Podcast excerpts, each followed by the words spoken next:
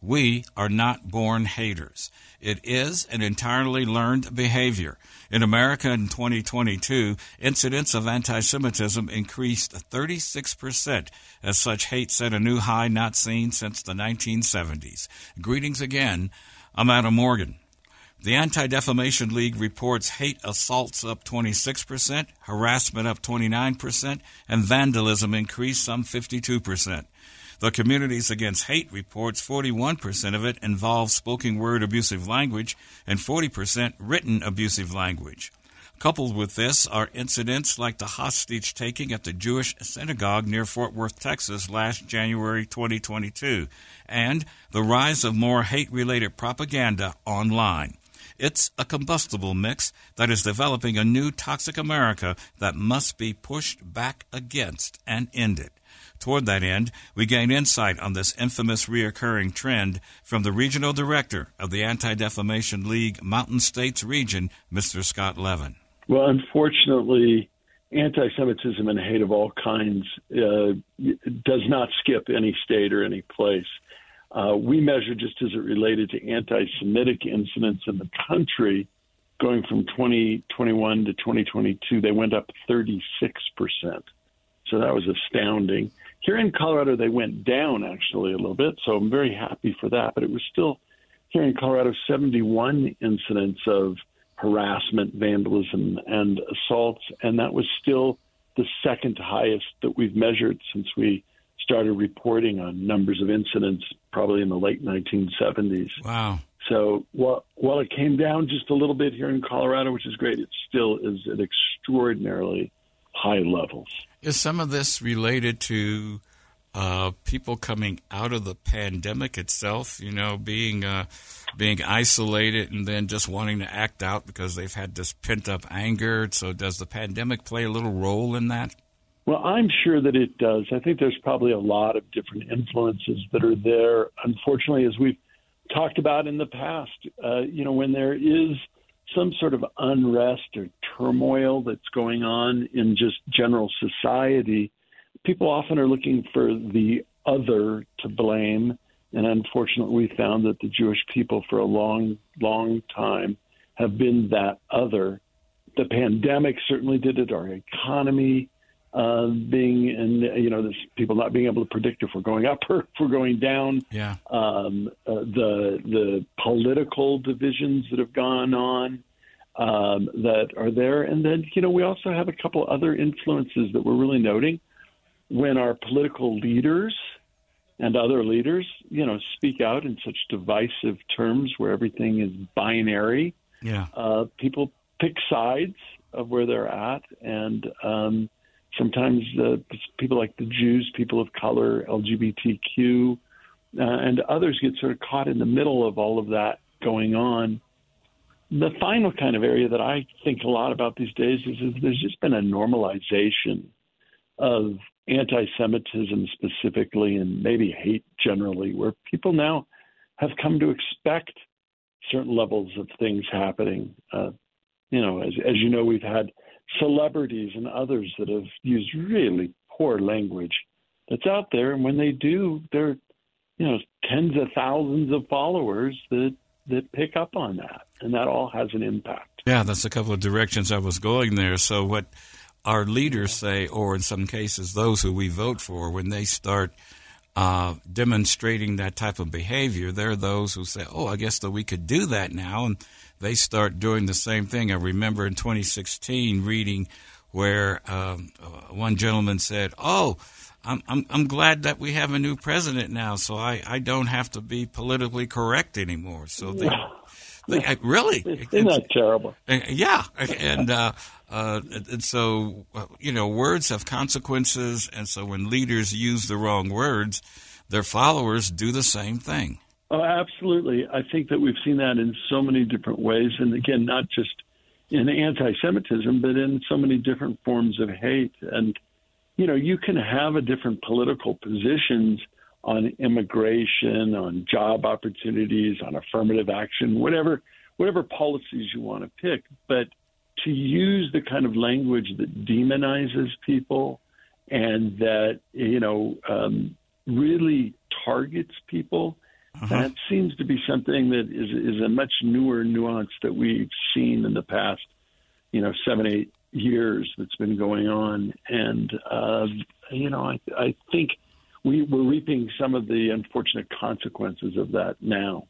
Is the thing we really need to be afraid of is the, um, or at least it seems as if some hate is becoming normalized in America where we just don't pay attention to it as much as we did anymore? Yeah, definitely that seems to be occurring. Um, again, some people, when those same leaders, or sometimes it's celebrities or athletes or others yeah. that, that people follow and try to model themselves off of, when they use that kind of language, and it just sort of becomes normal, kind of in the ether that's out there. And you know, uh, my my really at the heart of all of this is is that um, there's really nothing wrong with us appealing to our better angels and being a little bit more cognizant and respectful of other people that are there.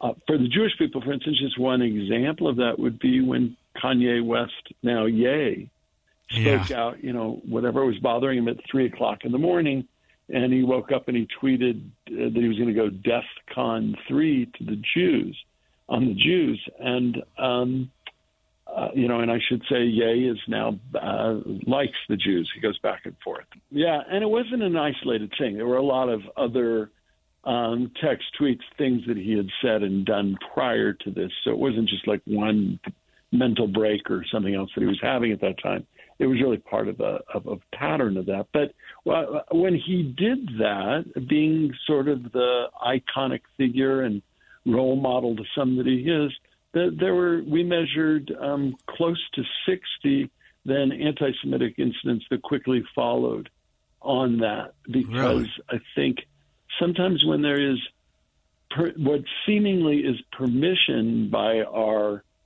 leaders and celebrities that are out there, um, then it, hey, if it's normal for them to do it, it's normal for me to do it. And I think the other part of it too, and it's we're seeing this with mass shootings and with other forms of hate that are out there. You know, people, there's only so many of these kinds of incidents that people can be expected to absorb and respond to, and um, uh, which is awful because it again that's what serves to normalize it. But that happens with anti-Semitic incidents. You know, when you have, um, you know, like I said, in the country we had 3,697 incidents across there. You know, what? Wow. How can you respond to everything that's going on at any given time? And um, all of that is really, really bad because it does all serve to just normalize this kind of hate. And then you have situations like uh, Fort Worth, Texas, in January of last year with the hostages at the synagogue. At the synagogue. Come yeah. on, Adam. At the synagogue there. okay.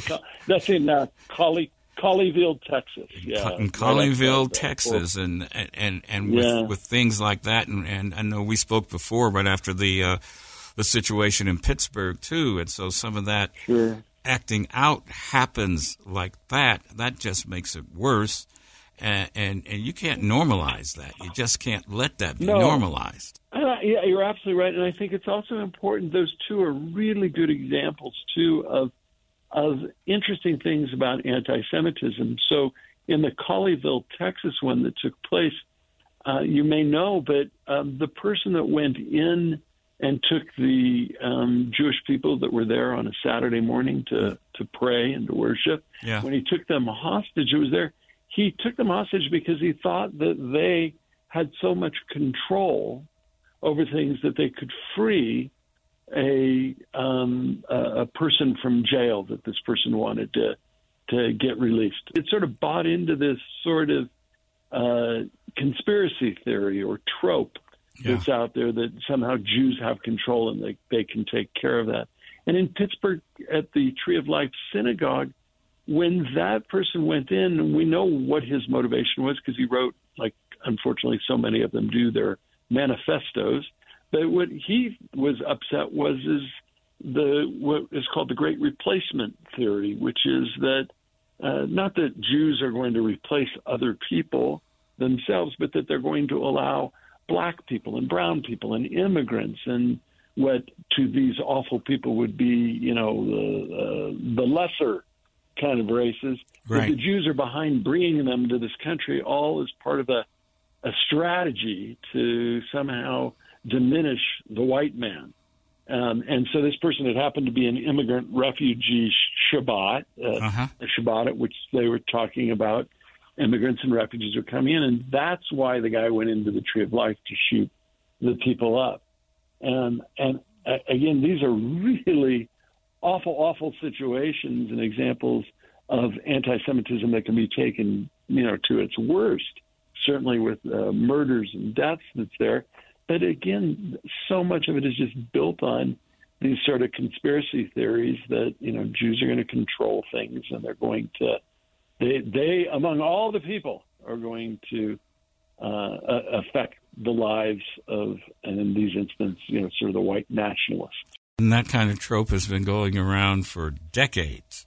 Yeah, It's just well- amazing when all the information comes out and the actual real world uh, actions show that that is not the case, that they still got to hold on to them. That's the nature of conspiracy theories, and um, uh, and it's also the nature of, of hate. There's a there's a gentleman that I follow. His name's Eric Ward. He used to be at the Western States Center, uh, just a, a great scholar on the on extremists. And he and I just happened to be in Washington D.C. and saw him again, so it reminds me. He he said that um, sort of the insidious thing about anti-Semitism is that when Jews are perceived to be at their least vulnerable times is when anti-Semitism often spreads the most. So, in other words, when Jews who might be viewed to have some measure of privilege, some uh, affluence, some influence that's out there, yet it's still, you know, the anti-Semitism can go against them, and you know, the nature of this conspiracy theory that is anti-Semitism is it's irrational. It doesn't matter if Jews are rich or they're poor, if they, um, you know, have some influence, they don't, if they're perceived to be greedy or they're perceived to be spendthrift or, um, you know, any of these things, it, it doesn't really matter at its heart. Um, unfortunately, this ancient disease has still persisted. Is it fair to say that by looking at anti Semitism, it gives us a real good idea of the state of hate in America? Oh my, absolutely. Um, you know, at the Anti Defamation League, we're again kind of privileged because we work on data and we collect this information, and we're one of the few targeted communities that can do that. But we can, you know, you sort of see the trends year over year of of anti-Semitism when you run that in correlation to FBI hate crime statistics and other things. Clearly, when uh, other targeted groups have the same problems. Anti Semitism is often referred to as the canary in the coal mine. And, Yeah. you know, uh, there's been everybody from, um, you know, Deborah Lipstadt, who's the ambassador on anti Semitism, to Martin Luther King, who all sort of in one form or the other have a quote that says that if you really want to look at the health of democracy, you have to see how it treats its Jews. Um, Because it is such a reflection of what uh, others are facing at the same time. You know, you're dealing with this um, sort of ancient disease that's been around for three thousand years. So, unfortunately, there are way too many. There are way too many data points uh, that influence. Yeah, 3,000 years worth of data points. Um, That's right. On this edition, our subject is controlling and knocking down the reoccurrence of hate and extremism. Our guest is Scott Levin, Regional Director of the Anti Defamation League Mountain States Region. We'll continue our conversation with him on our next edition. I'm Adam Morgan. Do keep in touch. Get your updated COVID shots should you need them. And many thanks to you as well for sharing a few moments of your weekend with us.